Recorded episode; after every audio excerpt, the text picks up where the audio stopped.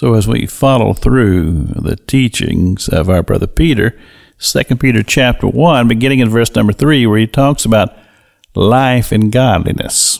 And then down at the end of that verse, he uses the term virtue. And as I've said this week, that virtue comes from the presence of the Holy Spirit in our lives that we're allowing to be active in our heart soul.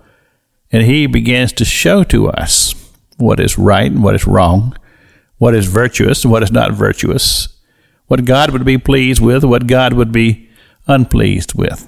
And our heart becomes set that way. In other words, we allow our God conscience to be very active.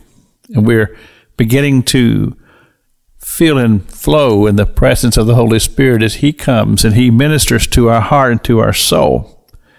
And so yesterday we talked about what Peter said when he said, add to your faith virtue. And then another thought. He says, and then to virtue, knowledge. Now, I had to ask myself the question. I said, okay, how do you go about obtaining this knowledge?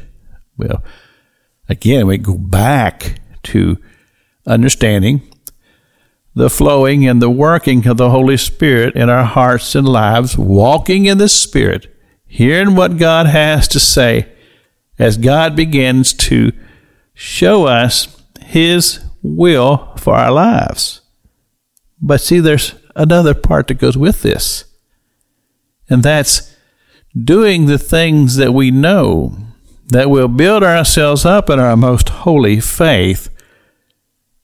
In other words, the more we learn about God and how God ministers, how He flows, understanding His heart, the more we become aware of these things, then the more we're going to have a heart for virtue and faith and knowledge.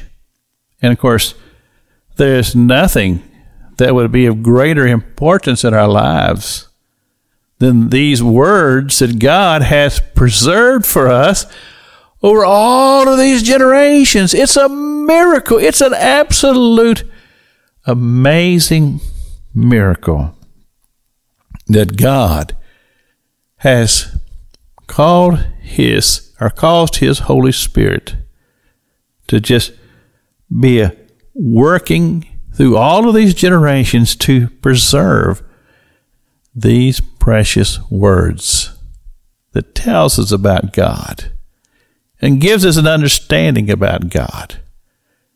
And so, as Christian believers, the Word has to be a part of our daily lives. You cannot even go a day without being in the Word of God.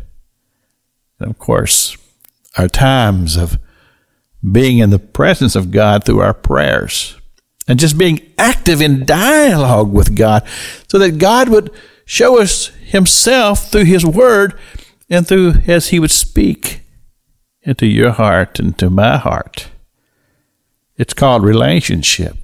As we build our relationship with God, then the greater our knowledge and aware of him will be.